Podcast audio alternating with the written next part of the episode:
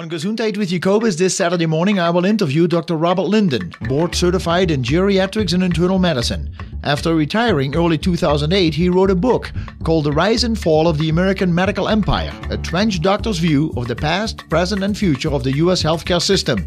Agree with him or not, Dr. Linden will give in depth views into today's pharmaceutical and insurance industries, hospitals, medical schools, malpractice litigation, and government programs both here and abroad this Saturday morning from 8 to 11. Welcome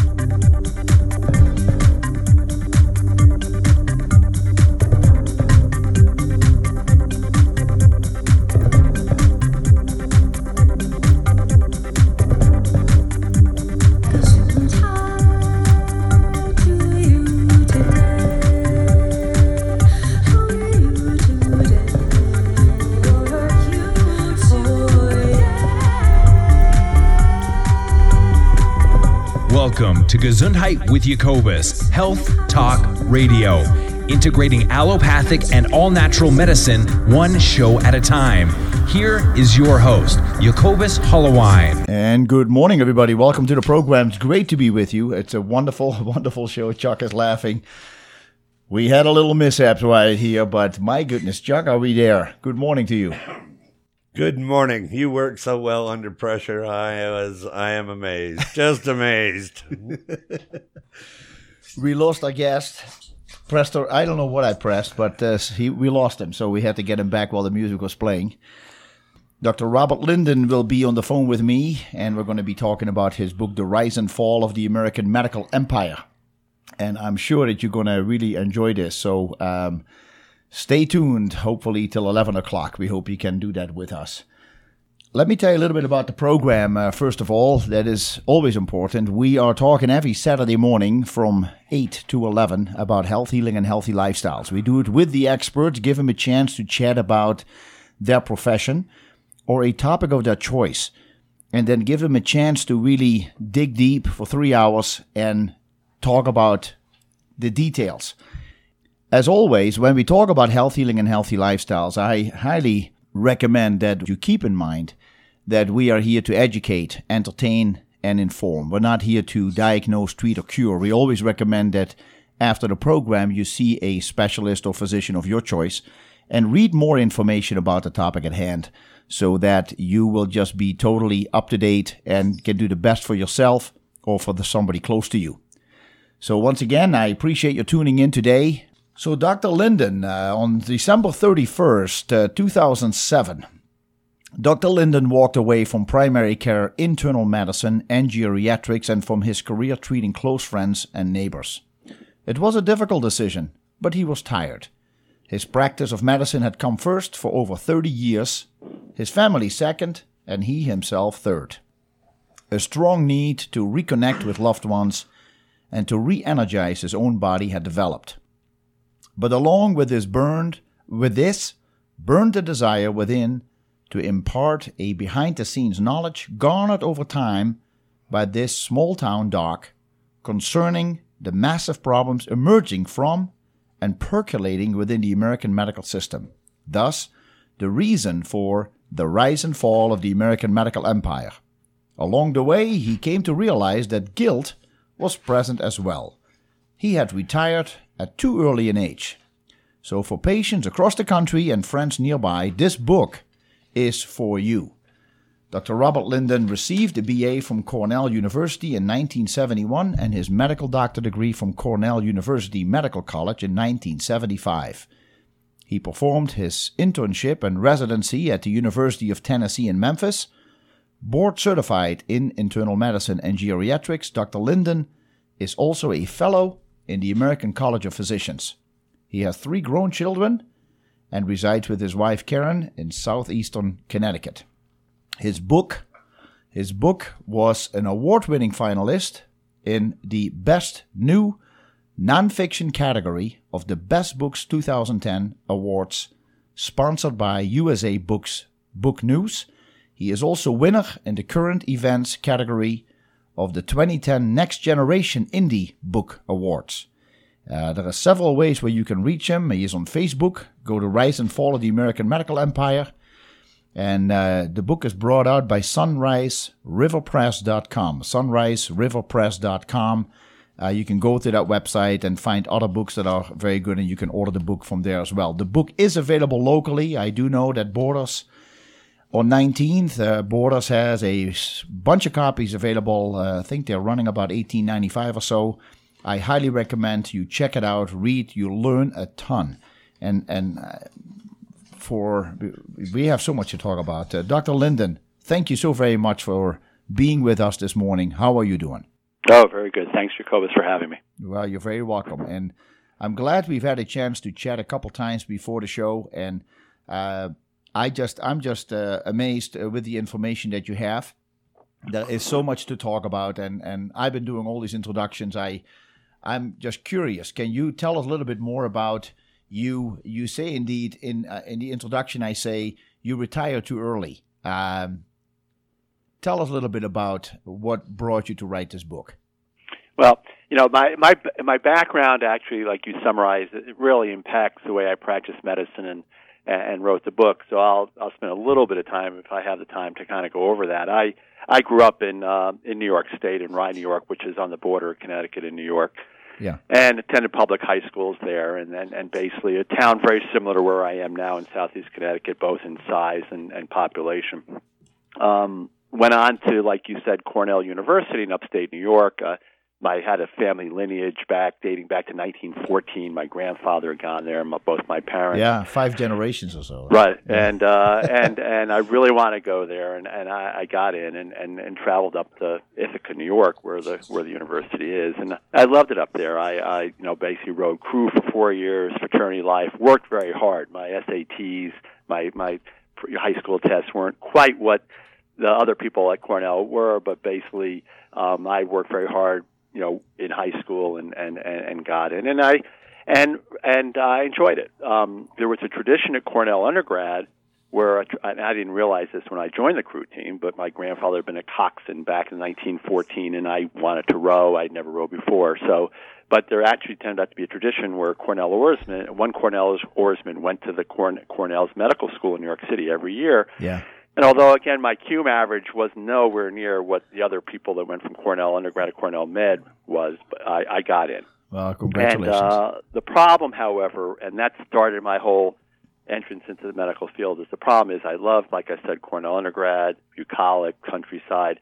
Uh, the medical school is in New York City, and it was in the Upper East Side of Manhattan, which is a very wealthy area. And the and the main teaching hospital for Cornell Medical College was New York Hospital, which was a large private hospital catered to the rich and famous, to famous movie stars, things like that. And the people that were admitted there weren't particularly sick, or or they had very esoteric diseases like lupus and scleroderma, things you would not see in the real world on a, right. a common basis. And that's why I want to be a primary care internal medicine physician. So I spent my four years there. Um, really not enjoying it and, and really not considering that as a continuation at Cornell Med. Thank God I, I, I met this person in undergrad, um, and actually you appreciate this. He's a Dutchman. He was his name was Bill van der Wright. Um, yeah, I saw his was, name. Was yeah. born in the Netherlands. His family had moved to Canada and then to Long Island.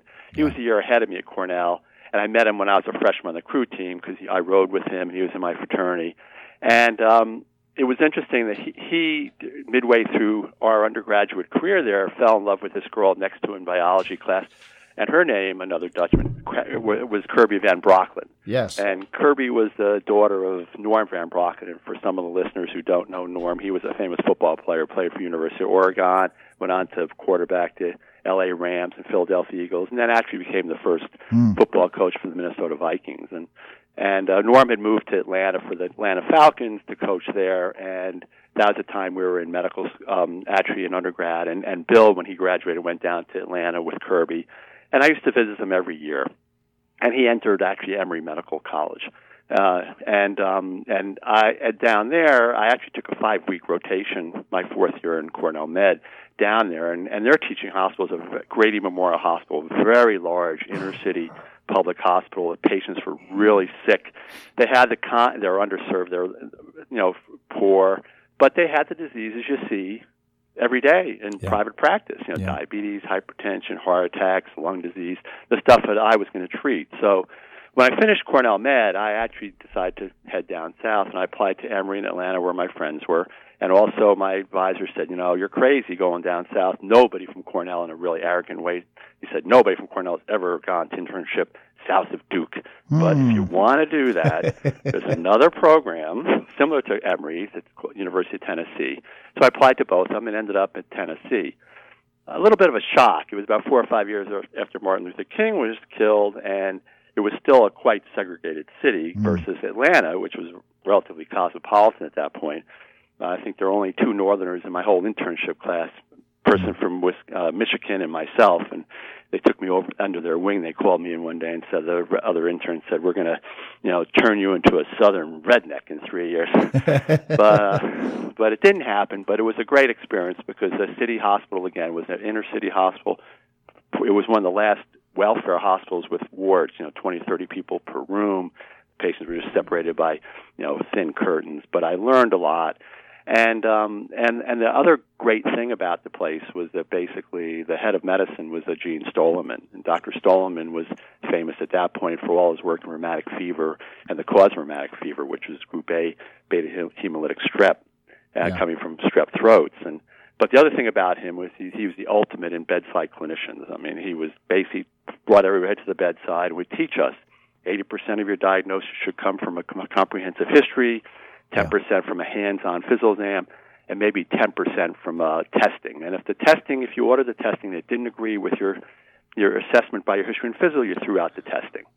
And I really but, learned. You know, you, you mentioned that real quick if I interrupt you, but when I was reading that, that just caught my attention uh, when, right. uh, when when this doctor was doing that. This because it is indeed missing. There is a certain intuition, maybe, that you combine with your knowledge, your book knowledge, and there is the intuition, and then there is the connection with the patient. And it sounds to me that this doctor is really showing you, showed you how to connect with the patient and re- and get a reading out of what he or she is telling you. And then what you say, indeed, if in doubt, take a test. But if you don't like the test result, kind of throw that out and go with your guts. Exactly. And and it almost always worked. And it really got you closer to the patient number 1. Plus, you know, you get you get led down the primrose path with tests because you know the history is the most is the most important key to solving a medical problem yeah. and not a test and and and so so basically, I left, you know, University of Tennessee after three years. My, I finished my residency, and um, and actually, that Gene Stollerman. Actually, I, when I was writing the book, I wanted to. I just I figured this man was dead and buried years ago. But I I started to go on to, to the internet looking for him, and sure enough, he's still kicking. A real, still a rebel. Wow. Uh, lives up in outside Dartmouth. Apparently, there's something outside Hanover, New Hampshire, where Dartmouth is called ILEAD Institute for Lifelong Education at Dartmouth. And these are like 1,500 to 2,000 people who retire to the Hanover area specifically for to stimulate their minds. Uh, they're retired physicians and lawyers and veterinarians, and and they teach each other. They give actually courses just like Dartmouth course, a trimester, and they teach six, six classes a year on a trimester basis to the other people in ILEAD and uh, about what they've done in their life and and other things. And so he's up there, 89 years old, still wow. teaching. Jeez, um, amazing. amazing guy. His yeah. mind is just sharp as could be. Um, just, uh, just a really, again, like I said, a giant in medicine, and still is. Yeah. And uh, so I really, you know, from the from the sick people I saw, from the hands-on medicine at Tennessee, Cornell practiced a lot from the back back pocket of their pants. They cited literature, New England Journal and JAMA and stuff like that. But as far as really hands-on medicine on sick people, it wasn't at Cornell, but it was at Tennessee. And I really learned to take care of the entire patient there. So after three mm. years at Tennessee, that's the you know, internship, I mean residency is for internal medicine. I got back together again with a friend of mine who I met at Cornell undergrad, who we wanted to open up a practice together.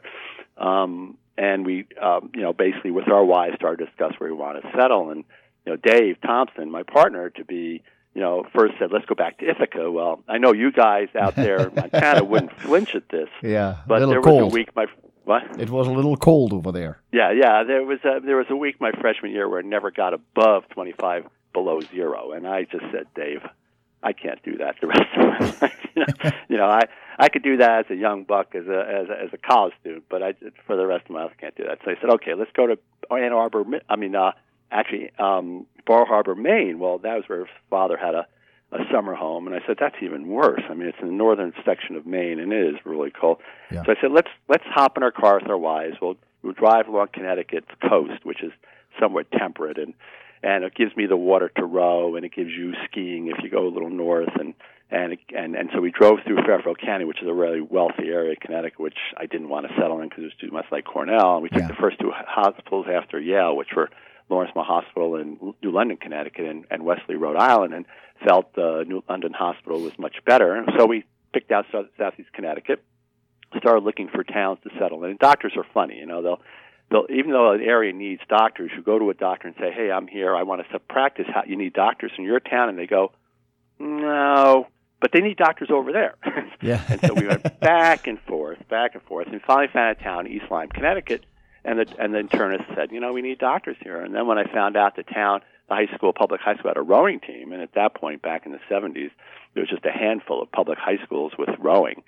Um, I said, this is obviously the chosen one has picked this town for for us. And Yeah. So we settled in the southern, the northern, uh, the southern part of the town, which is called Niantic, and we've been here ever since. And um, opened the practice in 1978, and I, I was a board certified internist. Ten, ten years into the practice, I had sort of a soul searching period where I was, you know, as it will go through probably a little bit when we get into the what's happened to primary care. Medical schools really sort of dump on on primary care physicians. You know, they they look down upon them. We're called LMDs, local medical doctors, and and I even don't like the word PCP, which stands for primary care physician. But Yeah. but uh, I was tired of being called an LMD, and I wanted to sort of develop some, you know, improve my credentials, so to speak. Um, and so I basically, they, they when when internal medicine has a new subspecialty, and in this case it was 1988 geriatrics treatment of older older patients. Um, they'll let people who have not taken the fellowship. It's another two or three year fellowship. But if they open up, the, start the internal, med- start the new specialty, they'll allow doctors in practice already who have, do a lot of that specialty to kind of sit for the test with the people that have just finished a two or three year fellowship. So Yeah. I did that and became board certified in geriatrics. At the same time, there's a academic group called American College of Physicians. It's an academic group for internal med- internists, and they have a, a stratification. You can become a member and then a fellow. To be a fellow, you have to do a lot of research and public publish um, papers. But Yeah. they had just started a new track where you could actually, if you taught doctors, if you were involved with teaching, and I was because I was, uh, I was writing a newsletter for our hospital on pharmacy when I was head of the pharmacy committee, and I was on our risk management committee of our medical malpractice company. I was going around the state teaching doctors about malpractice and holding seminars, and so I presented that information, became a fellow in the American College of Physicians. So between those two things, they sort of satisfied my need for credentials, knowing internally that I was just not an LMD, that I could probably be hired by any academic medical center in the country. Um, but I still loved primary care medicine, and and, and we stayed in, and and pra- I practiced in Niantic up through uh, 2000 into 2007, like you said. Um, 2006 came, and I was starting to really tire out. I mean, medicine, as we'll go through in a little bit, especially primary care medicine, is is getting tougher and tougher. And what happened was I I'm compulsive, and I closed my pra- I mean, I had a we took a third partner in 1984, and then by the time 19 uh, then then 1988 came, and we took our fourth partner, and I was my practice was gigantic and overflowing, so I closed my practice after 10 years to taking new patients. Yeah. Um, but you know, with my education in Tennessee, taking care of the whole patient, and I found that so specialists weren't helping me. You know, as probably you found, and probably a lot of the listeners have found. You know, subspecialists get into the procedures. You know, that you know, if you're a GI guy, all you really do is turn out those colonoscopies. If you're a cardiologist, you know, the cardiac caths. But they sort of lo- lost the knack a lot, and in, in, in different, you know, going to the bedside, taking a good history and physical, Yeah. and and making a differential diagnosis. And so I didn't feel that they were helping me any any on that. So I really did most of my my stuff myself. I, I couldn't do colonoscopies or cardiac caths, but I kept people in house, and I really did most of the care of my heart patients and my lung patients and my diabetics myself. And Yeah. what I was finding was that these patients were getting, you know, basically as they got older. When I started practice, my patients were 40, 50, 60 years old. Yeah. But now, 30 years later, there were you know 70 80 and 90 years old and where they started with two or three diseases now they had 10 and Oh, they're on boy. 15 medicines and Yeah. and the day was getting longer and longer. So I was considering looking for a, a, somebody to replace me, but we had, for a variety of reasons, not not anything to do with me. We had looked in the journals with ads over the last 10 or 15 years, and every time we put an ad in for a, a new person, the number of uh, the, the people answering the ads, the quality just started sinking. You know, less and less people were interested in internal medicine. Their credentials were very questionable, Oh, and uh, huh. you know, we didn't we didn't take anybody. So, so, but somehow somebody fell into my lap. Uh, you know, my my partner that I started the practice with, again, he had a patient in Niantic who had friends in Ohio. And um, one day, about six or seven years ago, the patient came in and said, "You know, we have friends in Ohio, and their son's in medical school. You might want to call them." And my partner started, you know, started a conversation with him on the phone once or twice a year. And finally, in 2006, he called me, and this guy had great credentials. He's magna cum laude at Case Western Reserve, did medical school in Ohio, was finished up at Cleveland Clinic, one of the one of the top three or five academic institutions in the country. And he he came, visited a couple times, and said he wanted to join. So basically, I stayed. You know, he came September 2007. I was planning actually to work through June of 2008. We can. It's an interesting story on that. Uh, Let's let what I, I want to hear it because I just uh, I just love listening to how you explain everything and Okay. your involvement. Well, we- but yeah. we're, we're going to hit a short break here, so when we come back, uh, let's let's continue with that. Okay. Okay. Okay. All right, folks, you are tuned in to Gesundheit with Jacobus. I'm your host, Jacobus Holloway, and Chuck Martell with us in the studio, and Dr. Robert Linden, a retired medical doctor who wrote wrote a great book, The Rise and Fall of the American Medical Empire. We're going to have so much more to talk about till 11 o'clock. Hope you you stay with us. We are going to be right back. keeping a finger on the pulse of health research. This is Gesundheit with Jacobus every Saturday morning from 8 to 11.